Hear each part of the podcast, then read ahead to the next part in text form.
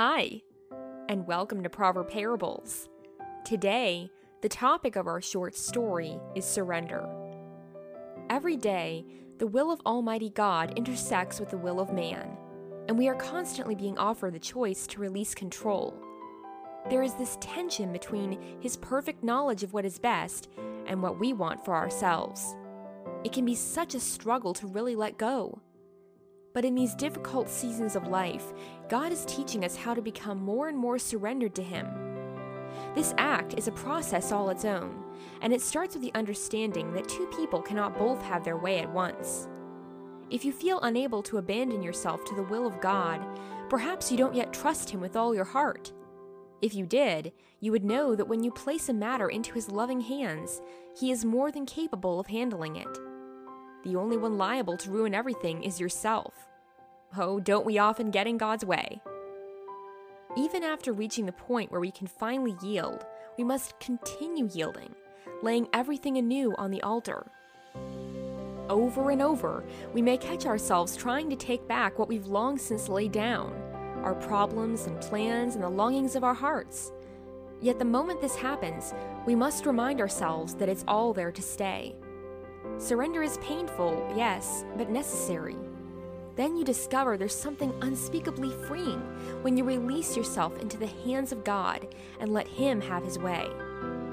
Each time a child of God chooses to trust the Father, his heart starts beating a little faster.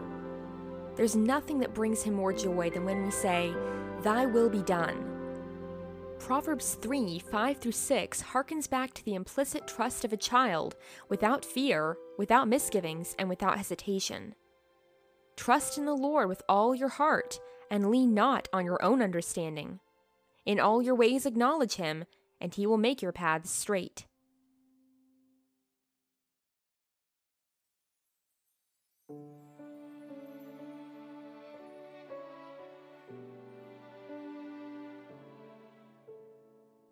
There once was a little girl who had no brothers or sisters. The only playmate she had was her raggedy doll that she carried around wherever she went. It was the one thing she held near and dear to her heart, and the two were inseparable. But one day, this beloved doll was tragically ripped apart limb from limb by the family dog, and when the girl found out, she was devastated.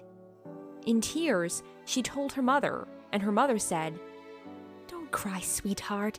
Remember, Daddy can fix anything. So she carried it to her father in his workshop.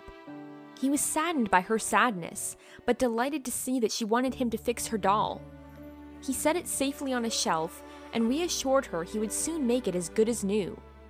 His daughter's eyes filled with gratitude and a look of complete trust, and for the rest of the day, she was able to sing and play and forget about her badly mangled doll. But during the night, she got ever so lonely for the comfort of that raggedy companion that had always lay snuggled beside her. Climbing out of bed, she tiptoed out to her father's workshop and retrieved the pieces of her doll from the shelf.